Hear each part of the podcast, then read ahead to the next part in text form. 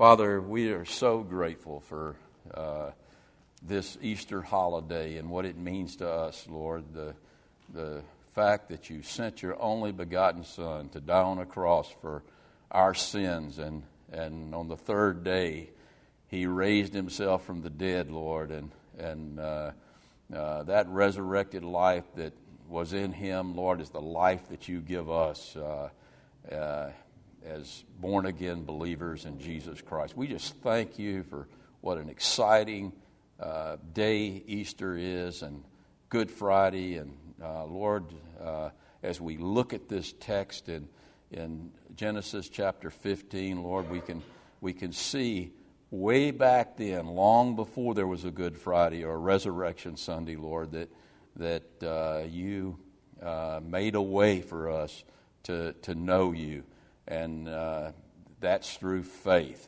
Uh, the same faith that saved Abraham is the faith that saves us.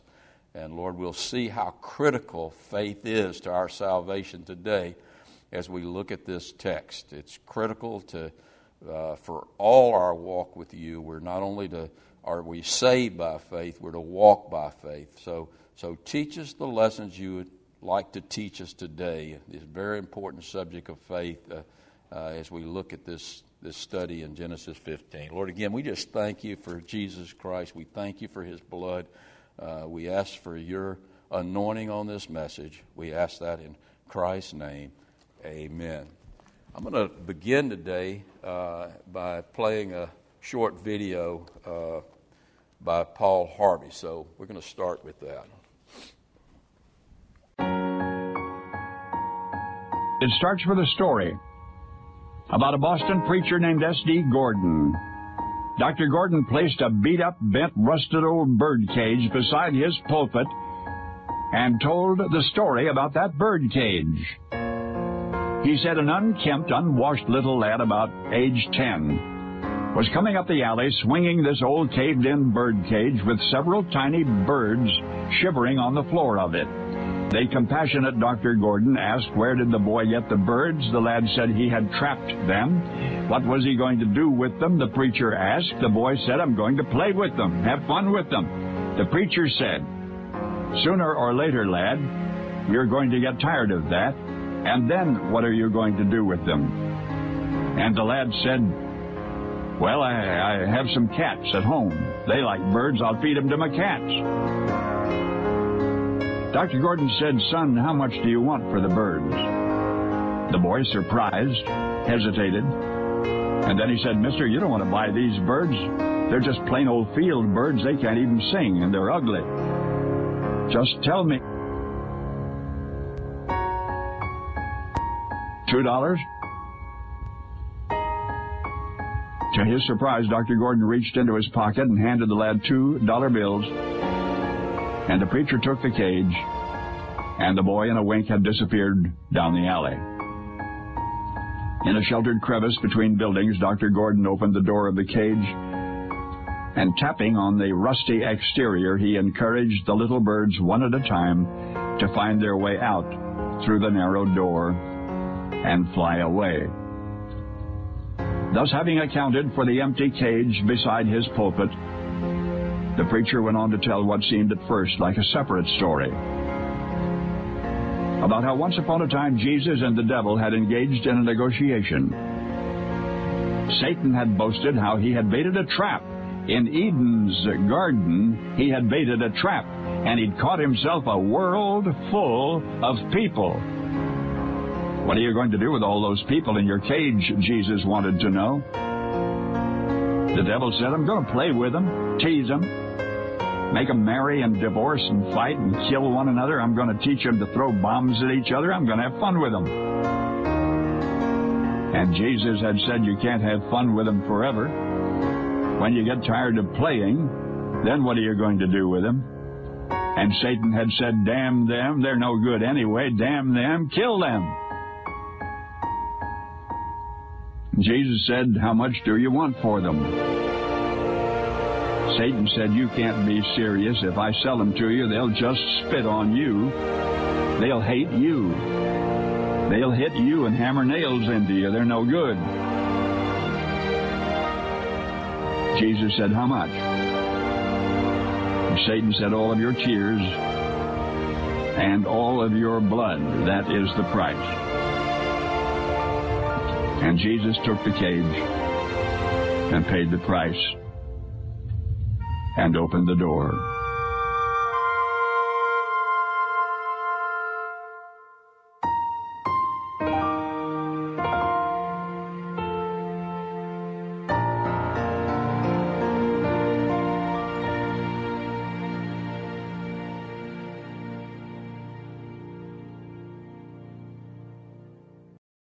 Paul Harvey certainly was the master of telling stories, and that's a very touching story, but it doesn't tell the whole truth of Easter. It's missing uh, some very important components. First of all, you've got to ask the question. That video doesn't answer the question. When the price was paid, Uh, for those birds and they were set free, or when the price was paid to the devil and we were set free, what were we set free for? Uh, to go on living our lives just as we lived our lives before? Well, that works for birds, but it doesn't work for people. No, Christ died for us, and He set us free so that we could be sanctified and made holy, so that we could be the kind of people that could live with Him forever in heaven and love Him. There's something else missing in that story, and and uh, uh, that's the fact that the story fails to say anything about faith and the necessity of faith in salvation, uh, because there is no Easter without faith. That's the key to salvation.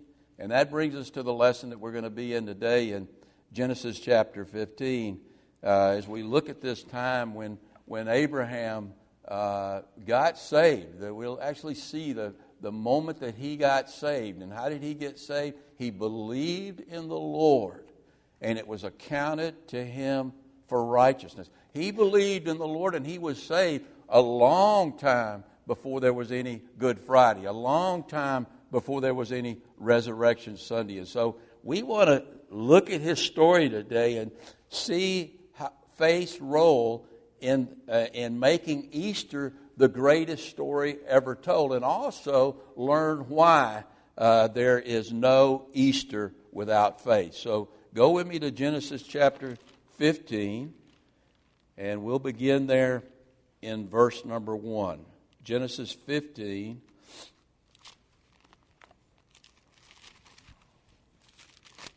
Verse number one, and let's pick up there uh, as we begin our message today. It says, "After these things, the word of the Lord came to Abram in a vision, saying, 'Do not be afraid, Abram. I am your shield, your exceedingly great reward.'" And so he begins verse one by saying, "After these things." Now, what things is Moses talking about right here in this story of Abraham? He's talking about uh, the things that happened to Abraham in the last chapter. You remember Lot was captured by these this coalition of five kings, and he was taken captive, him and his family and all the other uh, people who lived in the Jordanian plain, and all of their goods were taken. And Abram chased after him all the way past Dan, all the way into Syria, and he defeated this army of four kings, and, and he rescued Lot. And on his way back to the Jordanian plain, uh, he let all those people go, and he ran into this character, this very mysterious character in the Bible named Melchizedek, who we discovered last week is none other than the pre-incarnate Jesus Christ. So he had an encounter with the King of Kings and the Lord of Lords. And then, no doubt, Melchizedek left, and the king of Salem came. He had the encounter with the king of Salem. And then, after that encounter, Abram leaves, and he goes back to Hebron. And and and you got to put yourself in his shoes for a minute. Here he is. He's had maybe the most exciting experiences in, in his entire life. He's met the King of Kings and the Lord of Lords. And then now he's back in Hebron, and uh, he's still...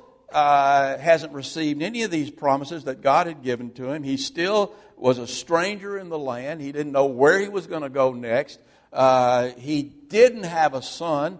And uh, therefore, he wasn't going to be a great nation. It didn't look like he was going to become a great nation. And he wasn't going to be a blessing to all the other nations like God had promised him.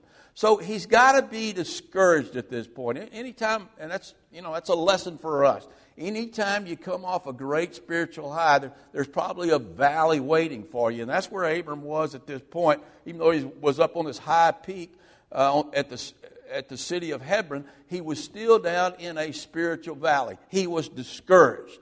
But after these things, look back to the text here, the word of the Lord came to Abram in a vision, saying. Now, that's interesting to me that the word of the Lord comes in a vision. First of all, this isn't a dream. It's a vision. What's a vision? A vision is when you see some supernatural sight that only you see, nobody else sees. And so the Lord, the word of the Lord comes into, into Abram in a vision. I've got to ask the question, how did the word of the Lord come to Abram in a vision? I mean, did Abram see a bunch of letters in the sky and therefore he saw the word of the Lord? No. I believe what Abraham saw was none other than the pre-incarnate Jesus Christ again, but this time in all his glory. What he saw was the pre-incarnate word. He saw the Logos, uh, the Logos himself, Uh, in in in all his glory, uh, just like John saw the Logos in all his glory when, glory when he was on the island of Patmos. You remember when John was on on the island of Patmos and he had walked with Jesus for three years, but he sees the Lord in all of his glory. And when he sees the Lord in all of his glory, what does he do? He falls on his face as if he was dead. And I think the same thing happens to Abram. That Abram sees the Lord in all of his glory and he's frightened. And uh, so uh, he, he had seen the Lord before when he saw Melchizedek. He saw him in a physical body, but he hadn't seen him in all his glory. And so Jesus Christ in his glory is a much more imposing figure than he is just in the flesh. And so he sees him here, and I have no doubt, just like John when he was on Patmos, he's afraid. And he sees him, and, and what does Jesus say? He says the same thing he said to John. He says, do not be afraid.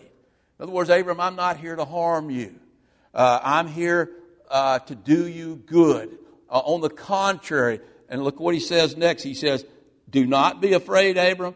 I am your shield and your exceedingly great reward. You, you catch that now. What's it begin with? Two words there. What are those first two words? I am. So who, did, who was he telling him he was? He's the great I am. You remember when Moses encountered the Lord at the burning bush, and that burning bush that didn't burn up was the very glory of God. He sees the angel of the Lord, the pre-incarnate Jesus Christ, and, and the Lord tells him, hey, you're on holy ground. And Moses says, what's your name? And he says, I'll tell you my name. I, he says, my name is I am. I am who I am, Jehovah or Yahweh, depending on how you translate that Hebrew. See, you can translate it different ways, Brandon. Yahweh or, or Jehovah. Uh, so, so he sees him. He sees Abram sees the Lord. He he sees the great I am. When Moses saw the great I am, that wasn't the first time we hear about the great I am. Abram actually saw the great I am. I'm sure Adam saw the great I am. Noah probably saw the great I am. And here's Abram, Abraham now seeing the great I am. And and and he, what does he tell him? He says, I am, look at the text there, he says, I am your shield and your exceedingly great reward. So we learned something about the great I am right here. He is our shield, and he's our exceedingly great reward. You can tack that on to those seven great I ams you have in the gospel. You remember the, in the gospels, remember those great I ams. I am the way, the truth, and the life. I am the door.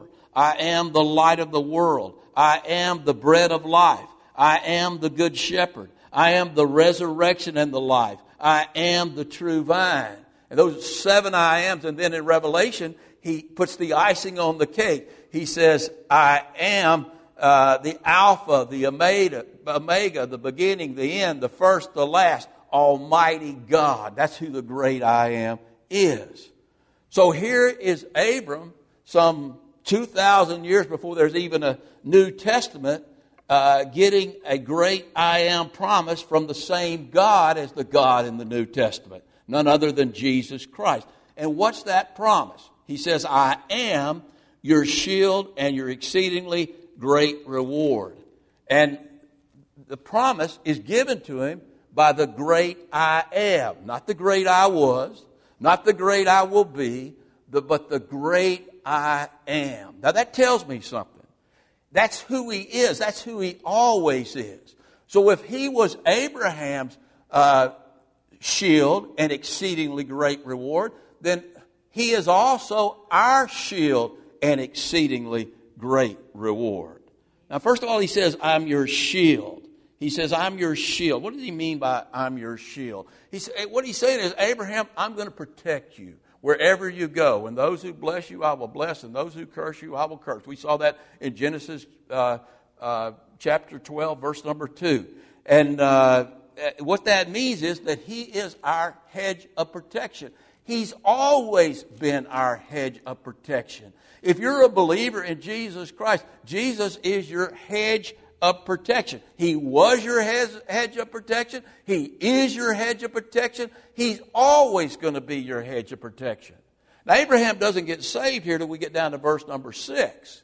But remember, when Abraham went down to Egypt, he got himself in a real mess, didn't he? But God was there protecting him. Even though he was outside the will of God, God was still his hedge of protection.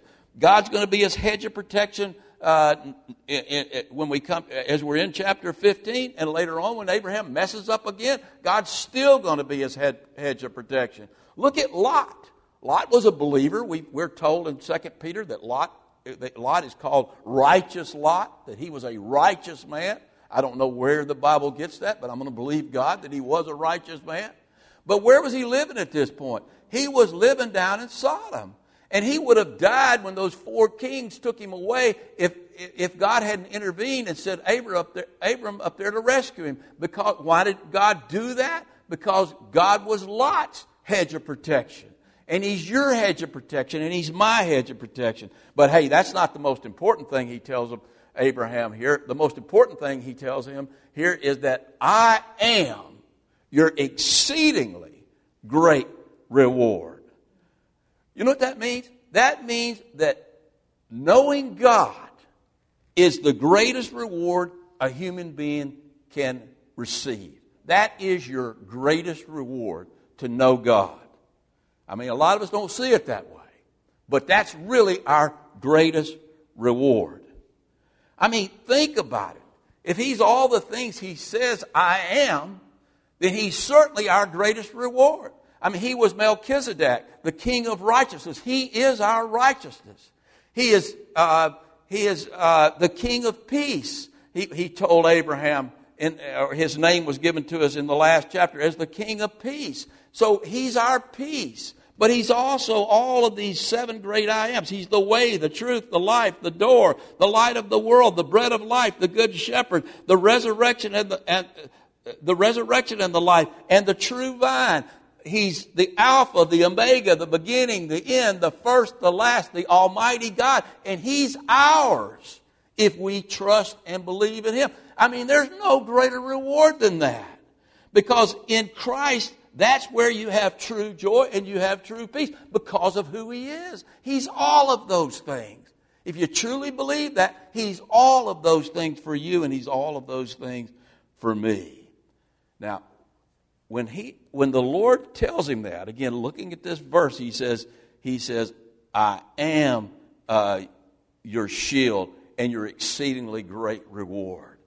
Now, if Abraham had thought about that and all those promises that the Lord had given him, I mean, he would have said, man, I mean, what was the proper response? It would have been to say, Lord, that's great. You're all I need. I mean, you're, I mean, if you're, if, if I, you're mine and I'm yours, you're all I could ever want or need. Now, sometimes we say that, but we don't really mean that. And I imagine if you had asked Abraham, is the Lord your exceedingly great reward? Oh, yeah, for sure. But that's really not what he wanted most in life at that point. Abraham was a lot like us. He wanted the things God could give more than he wanted the God that gives the things. And that's where he was at at this point, because he's pretty immature in his relationship with the Lord. And so, so there was something he wanted more than God. And we wanted much more than God, and God had promised it to him. And, and, and so he was looking for that thing that God was going to give more than he was looking at God at this point. And, and what he, what did he want more than anything else in the world? He wanted a son. And God, through these promises, had promised him a son. Now, Abraham's got a lot of nerve. I got to tell you, listen, look at the next two verses here. Listen to what he says to the Lord. I mean, this is this is God Almighty in all his glory. He, Abraham's gotten up off his feet. The Lord's told him, I'm your exceedingly great reward. And Abraham says, that's great, Lord. But Abraham said, there's a big but right there. But Abram said, that's great, Lord. I'm glad you're my God. I'm glad you're my shield. I'm glad you're my exceedingly great reward. But, Lord God, what will you give me? Does that sound familiar? I mean, I mean, do we go to our closets when we pray to the Lord and we say, say, Lord, I am so glad you're my exceedingly great reward. That's what I want more than anything else, is to have you, to have a relationship with you. Now, you know what we do when we go to our closet? God, I'm really glad you're my exceedingly great reward. I'm really glad you died for me on the cross. I'm really glad you were resurrected from the dead. But give me, give me what I want. Give me one want. Shame on us. Abraham should have been ashamed of himself at, at this point, because, because the Lord had already told him, I'm going to give you a son. He should have just trusted him, and he, he believed in the Lord at this point. And not at this point, he will in a minute. But he's close to believing the Lord. But he wants a son more than anything else in the world. And so he says, what will you give me, seeing I go childless? And my only heir, the heir of my house, is Eliezer of Damascus. I mean, he's not even my kin. Then Abraham said, look, I mean, look at me. Look at look at my gray hair. Look how old I'm getting. Look how old my wife's getting.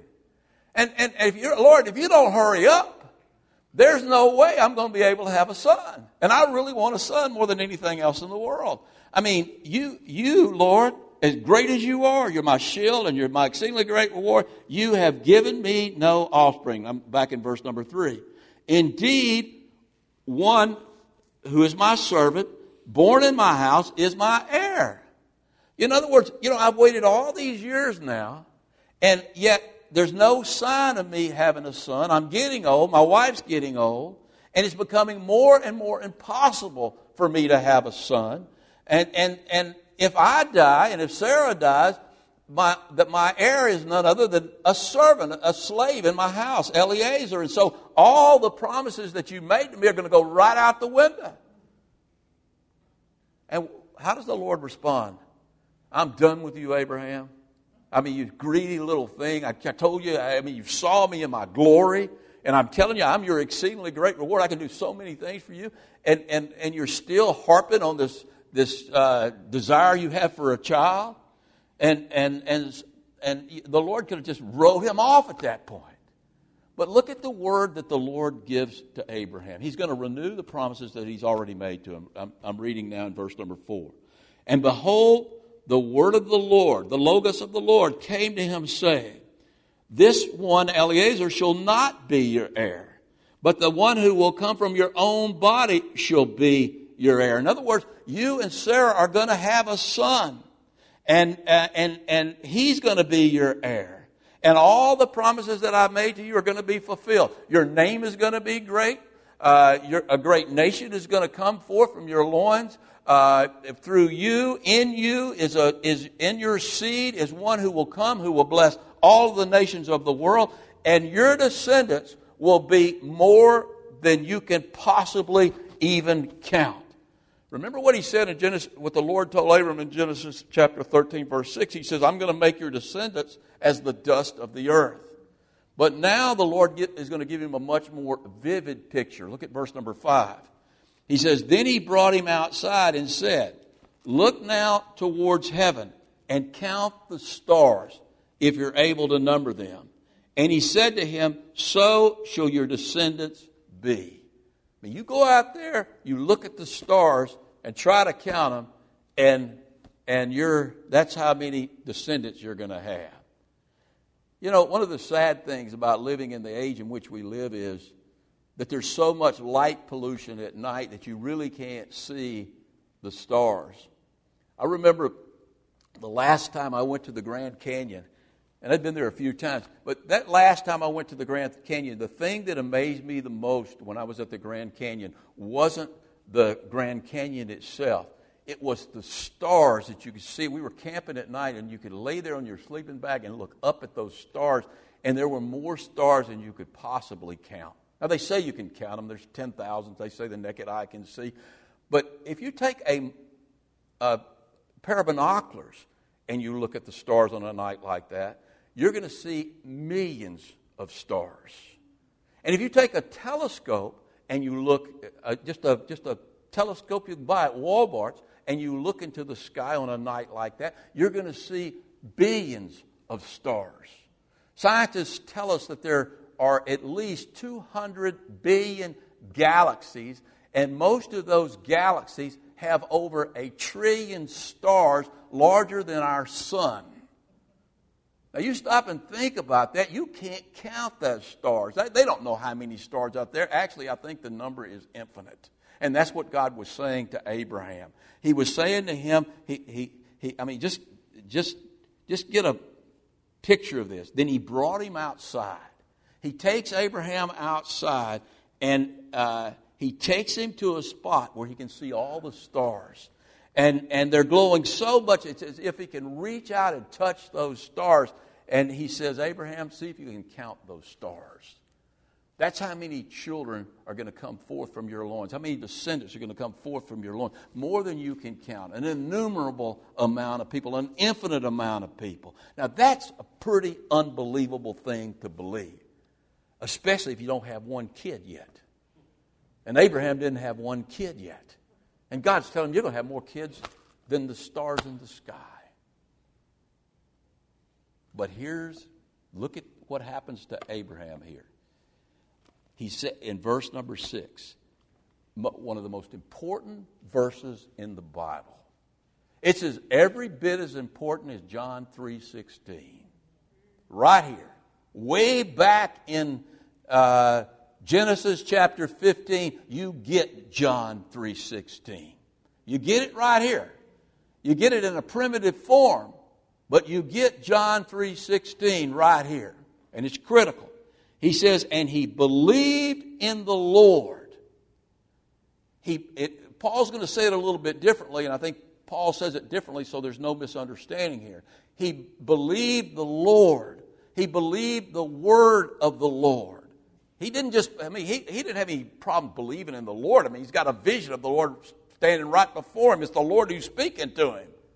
So he has no problem believing that there's a Lord. The problem is believing the promises of the Lord. And so when it says here he believed in the Lord, it means it be, he believed the promises of the Lord. At this point, he drew a line in the sand.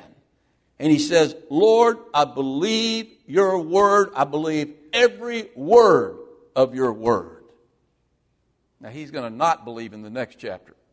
But he's going to believe here. His faith's going to falter. We'll, we'll see that later on. But he believed the Lord, and what does the Lord give him in return? He gives him something of more benefit than the benefits of all those promises God had already given him. Listen to what he gives him. He said he believed in the Lord, and the Lord accounted it to him for righteousness.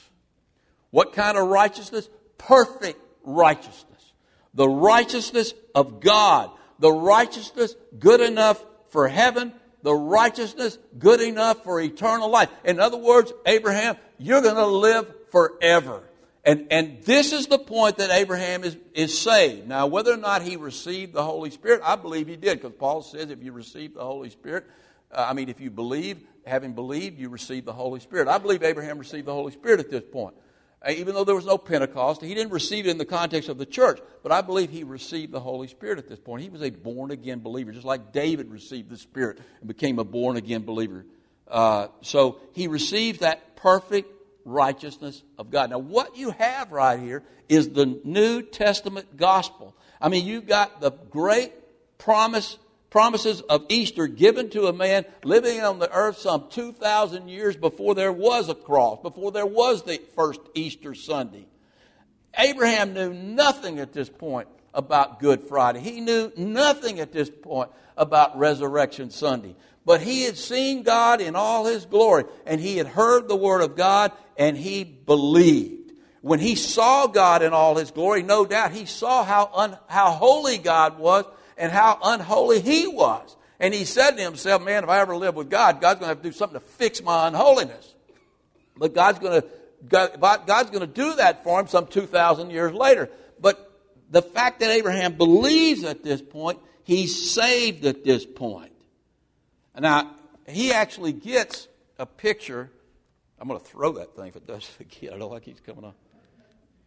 He actually gets a picture of the cross when he takes his own son up on Mount Moriah in chapter twenty-two. And we'll look at that. I mean, he gets a beautiful picture of the cross and really the resurrection. And God's going to tell him up on Mount Moriah, on this mount I will provide Jehovah Jireh. I will provide a sacrifice for the sins of the world. I'm going to pay for your sins on that mount. But he doesn't understand that now. He doesn't understand that at all. But watch this very carefully. He believes in the Word of God. And if you believe in the Word of God, Easter's going to come at some point. But you, but, but whether you're before Easter or at Easter or after Easter, you've got to believe the Word of God. You've got to believe in the Lord. Without faith, there is no Easter. I don't care on what side of the, the timetable you are as far as Easter is concerned. Without faith, there is no Easter. Now, that's exactly why Paul uses Abraham over and over again as an example of Christian faith. How we're saved is the same way Abraham was saved. Let me give you one example. Let's look at one example. Go with me over to Romans, the book of Romans.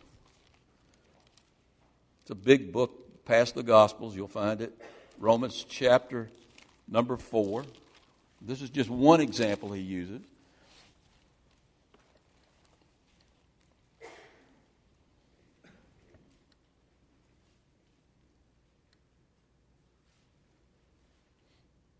And listen to what, listen to, beginning in verse number one, listen to what Paul says. He says, what then shall we say that Abraham the father has found according to the flesh?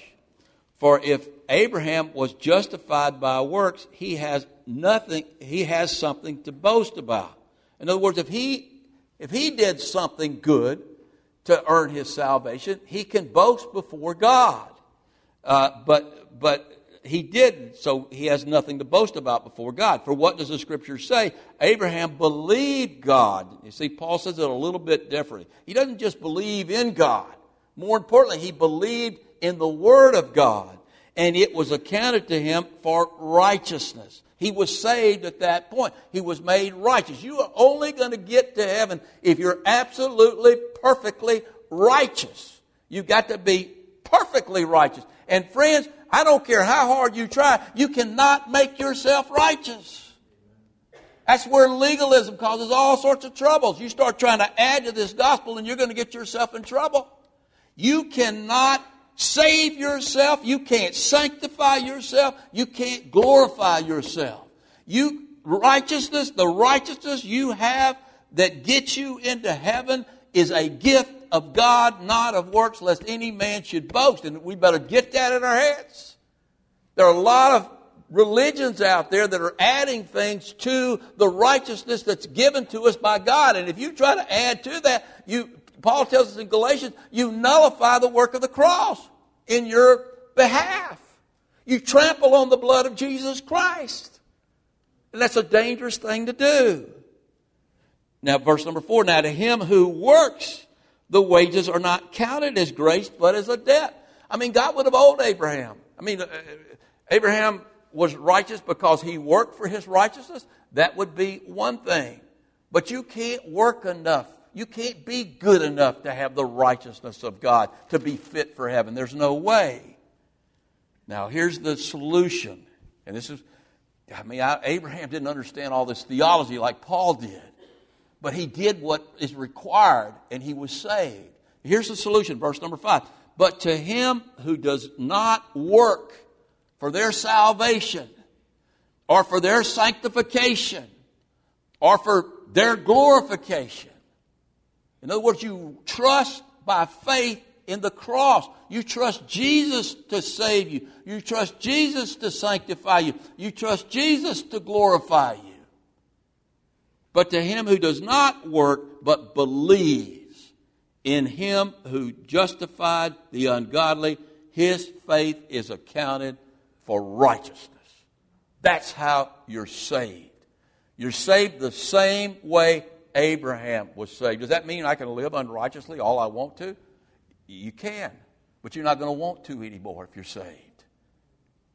If you're still living an unrighteous life, I got a question if you're saved. C S Lewis, in his book Mere Christianity, talks about pretenders. We're pretenders. What we're doing, what we're trying to do is act out who God has made us.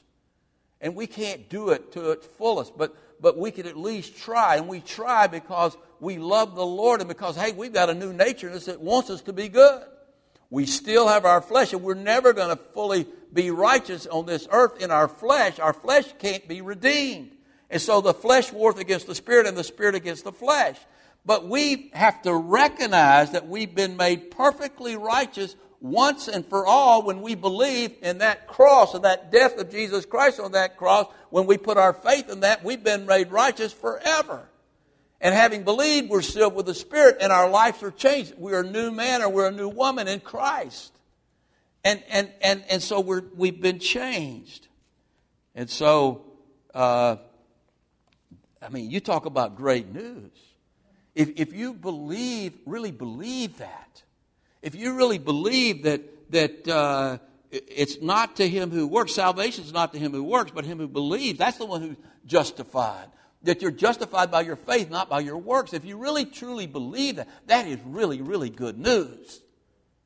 That's really good news because, because that tells me that it's God who worketh in me. I mean, we're to work out our salvation with fear and trembling, but it's God who worketh in me salvation. I can't do it. God does it, and all I have to do is trust Him. Now, that's going to change my life.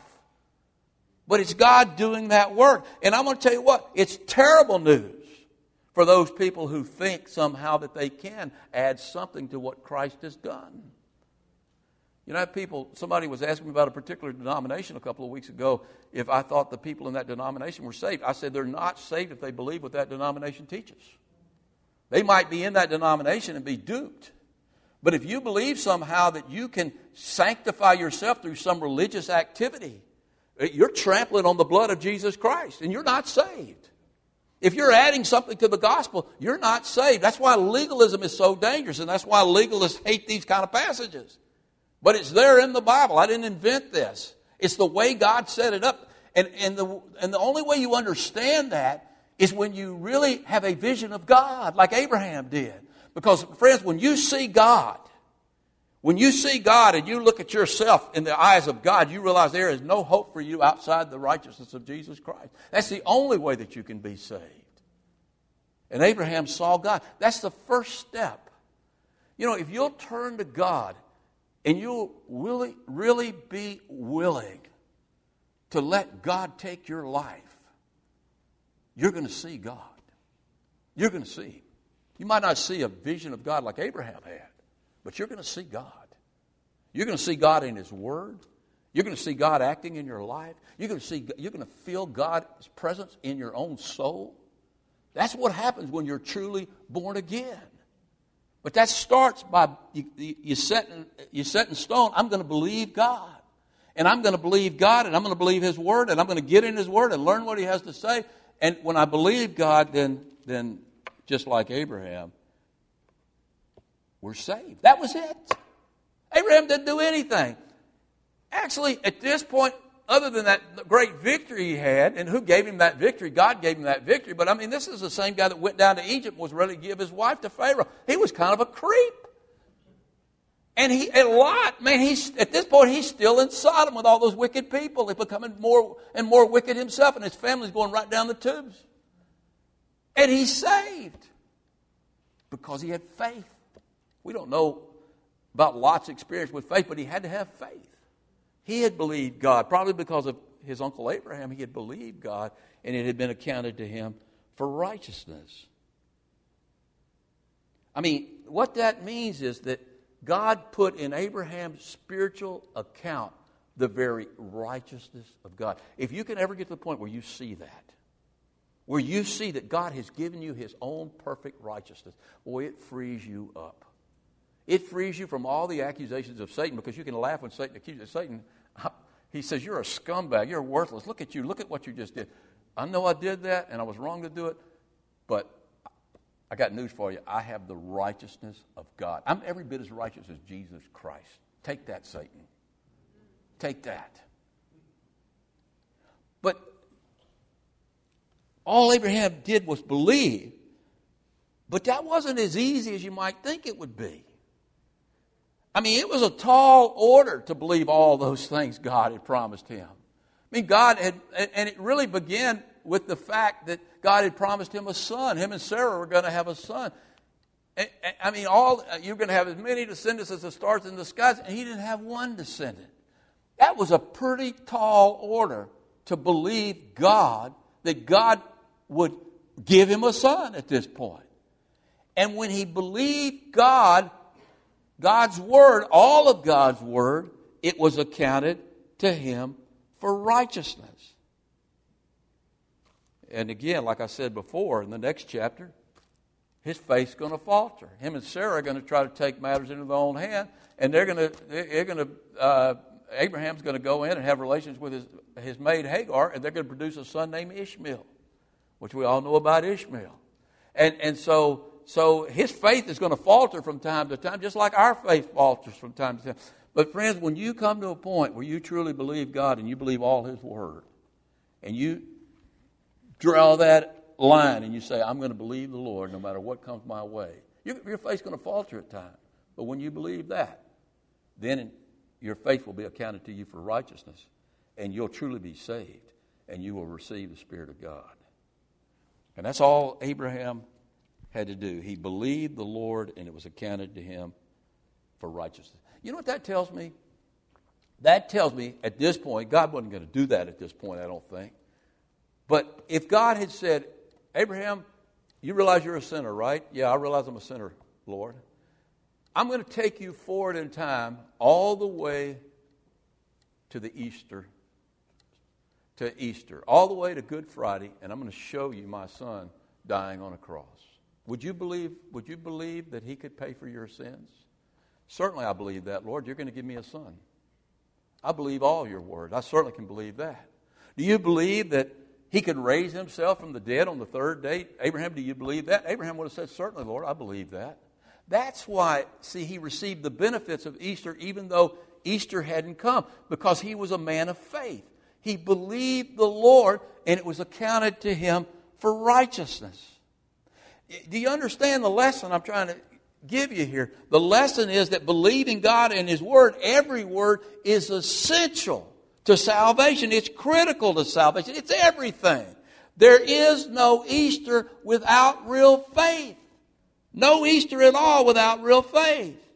And for everybody with real faith, there comes an Easter if you have real faith. If you decide you're going to put your faith in God and trust God and believe every word of God, then you're going to have an Easter. What's the word Easter mean? Well, I know some people believe it. It's, it was a holiday that was taken from the pagan holiday that where they worshiped this goddess Easter. That's not what it is. I understand where the word came from. Some say it came from the German word, uh, uh, which means dawn, Esther. Esther, the German word Esther means dawn. I think that might be one way it came from, but I personally think it came from the word Esther. The, the name Esther, which means morning star. Jesus is the resurrected star. Jesus is our resurrected star. And and and that morning star will never dawn in your heart. There will be no Easter unless you have real faith. You have to have real faith. Without real faith, again, there is no Easter. You got to believe every word of the Bible. That's what it takes. Now, now that takes time. I understand that. I mean, I remember when, when I got saved, one of the things I knew the day that I walked away from my salvation experience, I knew that the Word of God, every word of this was true. I don't know how I knew that. I do know how I knew that. I knew it by the Spirit of God. But I got to reading that, and I said, wait a minute, how can a God who tells the Israelites to kill every man, woman, and child be the same God that would hang on a cross for every man, woman, and child? And it took some time to reconcile that, and it's going to take some time to reconcile that. But you know what? I believed it. I still believed it. I, had, I knew I had to reconcile it. I mean, how could God create the heavens and the earth in seven days? I mean, when everybody else is saying it, that's impossible. The earth is billions and billions of years old. How, how can I reconcile that? It took some time, but I later on, I, I believed it. I just said, I'm going to believe it. I believed it because God gave me the Spirit to believe it. Well, if... Let me. Here's a question. If somebody truly believes in Easter, doesn't that mean that they're saved even if they don't believe the rest of the Bible? Look, I'm not anybody's judge. I'm not God. But you want my answer to that question? The answer, I don't think so. I don't think you can, I don't think you can just believe the Easter story And and not believe the rest of the Word of God. I just don't, I just don't think so. Because I believe that without real faith in all of God's Word, there is no Easter. That's the way it's always been. It was, that's the way it was all the way back in Genesis chapter fifteen when Abraham believed. And that's the way it was in when the disciples believed in the New Testament. That's the way it is now. It's the way it's always been. You remember the story in Exodus. I, I'm, I mean, you remember as part of the Exodus, Exodus, the story's actually recorded in Numbers, but you remember as the Israelites had exited Egypt and they were out in the wilderness, and they had been in the wilderness they, for, for years, and they were getting fed up with it. I think they were fed up with, with, with it the first day they went out, but, but after twenty or thirty years, they were really fed up with it. And they began to mumble and grumble against the Lord. And the Lord did something that, man, it makes you think there's an Old Testament God and not, and it's different from the New Testament God. But you know what He did? He sent snakes. Now, I can't imagine anything worse than that. He sent snakes into the camp, and they bit these Israelites, and many of them were dying. And they came to Moses. They said, Moses, we're sorry. We, we mumbled and grumbled against the Lord. Please help us. Please plead our case with the Lord. And, and Moses did that. He got before the Lord like he always did. He fell on his face. He got before the Lord. And he said, Lord, can you do something about all these snakes killing all the people in Israel? And the Lord says, I'm going to tell you what you got to do. You know, the, the Israelites' problem is that they don't believe in me. They don't believe. That's their problem. That's why they didn't, uh, that's why they did go into the promised land when I told them to go into the promised land, because they didn't believe. Well, I'm going to give them something they can believe. I tell you what I want you to do. I want you to take a bronze serpent, and I want you to hang it on a pole, much like the picture you see on the cover of your bulletins today. And Moses made the bronze serpent, and he made the pole, and the Lord told him that whoever looks upon that pole will be healed of the poison of that snake bite. Now, it's one thing to believe. If you put yourself in the shoes of these Israelites, it's one thing to believe that there was a bronze serpent on a pole because you could see the bronze serpent on the pole. That was easy to believe. But it was another thing to believe that looking at that bronze serpent on that pole, gazing at that bronze serpent on that pole, would heal them from their, the poison of their snake bites. That took what? It took faith. And I'm sure there were a lot of Israelites who got bit by snakes who said, I'm not going to sit there and look at a snake on a pole and think that somehow God's going to heal me or heal my children of these snake bites. And what happened to them? They died. Only those who had the faith to look at that pole and look at that snake on that pole were saved from death.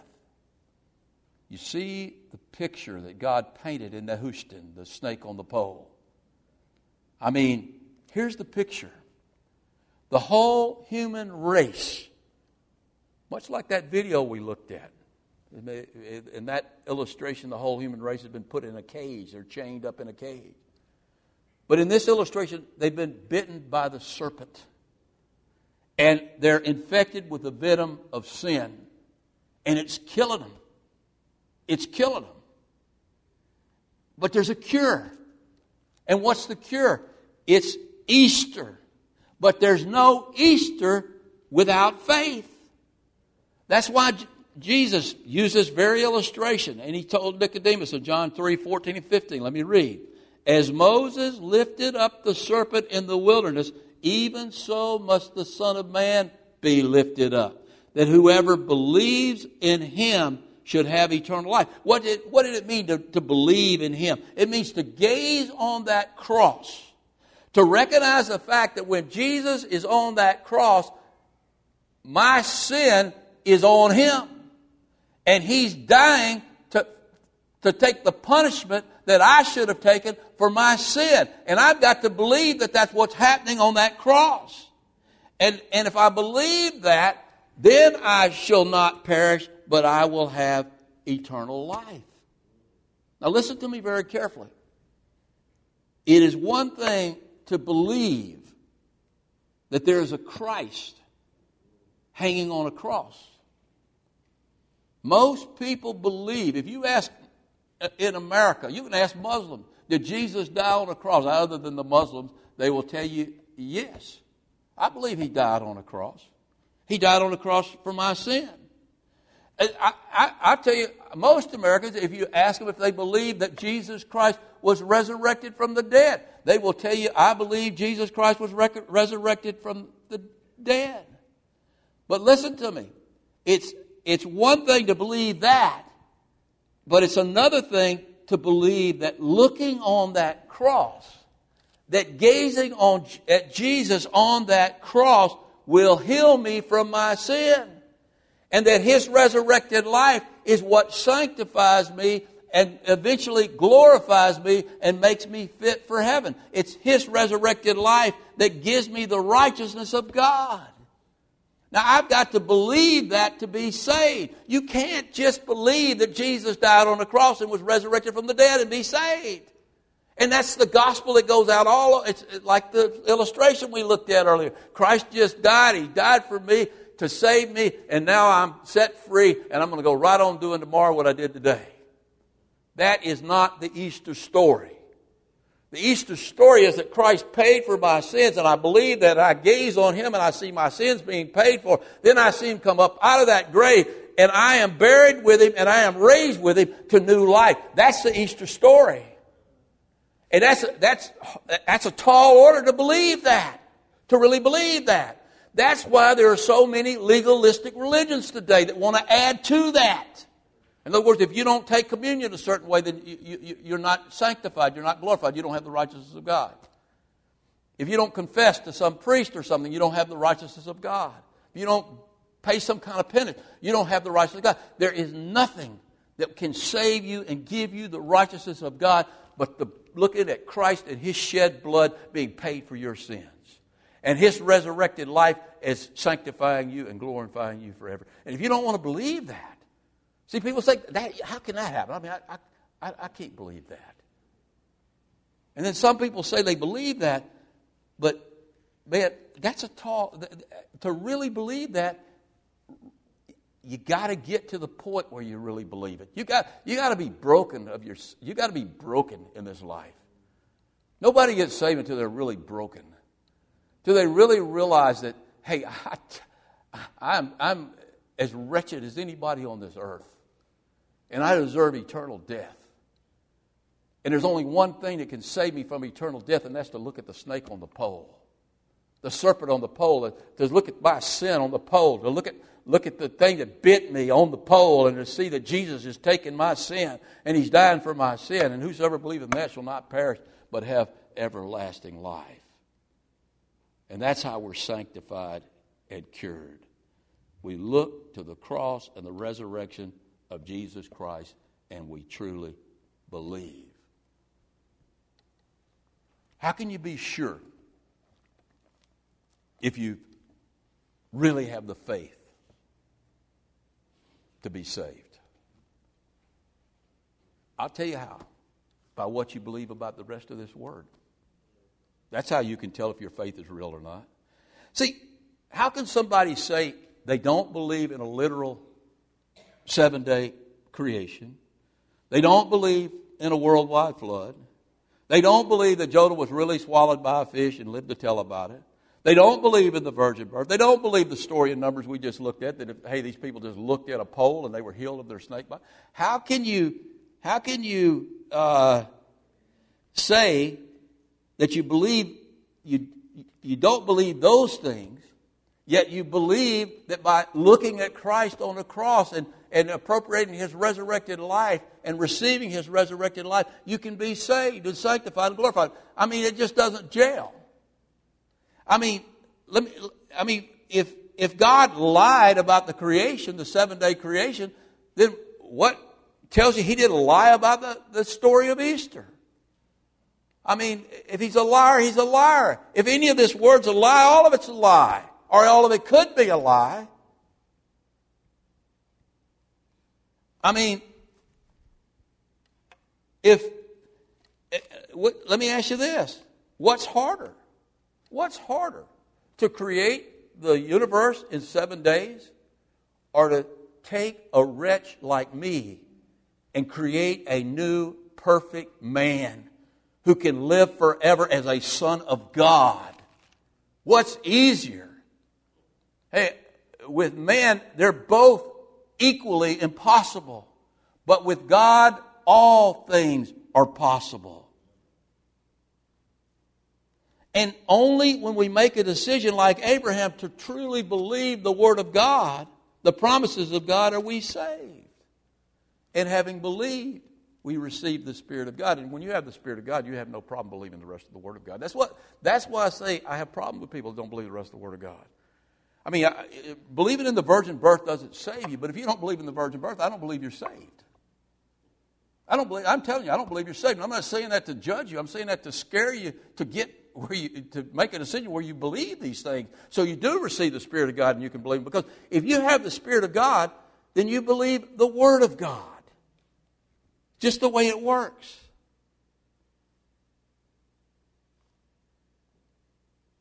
So, here's the question for Easter, this Easter Sunday. Question everybody in this room needs to ask themselves. Have you really looked at yourself to a, come to a point where you realize that God is righteous and you are not? And there's nothing you can do about your sin and your unrighteous state. And that you will never see God, you will never enter heaven without perfect righteousness. Any other gospel is not the gospel. It's not Easter. And then once you come to that point, or came to that point, then have you gazed upon that cross and seen the serpent on the cross, your sin on the cross, the poison on the cross being laid out on Jesus, meted out on him? The God of all glory dying for you. If you really reach that point, I'll tell you how you know you reach that point: when you quit judging other people. Because you really understand how wretched you are, and, and, and, and you're no different from the, the bum on the street. Outside that grace, outside the righteousness of God. And when you believed, when you looked on that cross and you believed, you were sealed with the Spirit, and now you believe the whole Word of God. If not, you haven't reached that point, remember this, I'll leave you with this. Without real faith in the promises of God, there is no Easter. You understand me? For you, there's no Easter. Humble yourself before the Lord. Give your life to the Lord this Easter Sunday. It'll be the greatest day of your life. Let's go to the Lord in prayer. Father, we just thank you for your word. We thank you for the Easter story right here in Genesis chapter fifteen. We thank you for, for the price you paid, Lord. Talk about being our exceedingly great reward. I mean, here we were, dying, going our way, headed for hell. And you came to this earth, emptied yourself of your glory, and hung on that cross, and shed your blood, and had your body broken, so that we could have the very righteousness of God. Your righteousness. The righteousness that makes us fit for a relationship with you. The righteousness that makes us fit for eternal life. Lord, we're so blessed. Lord, you are our shield, and you are our exceedingly great reward.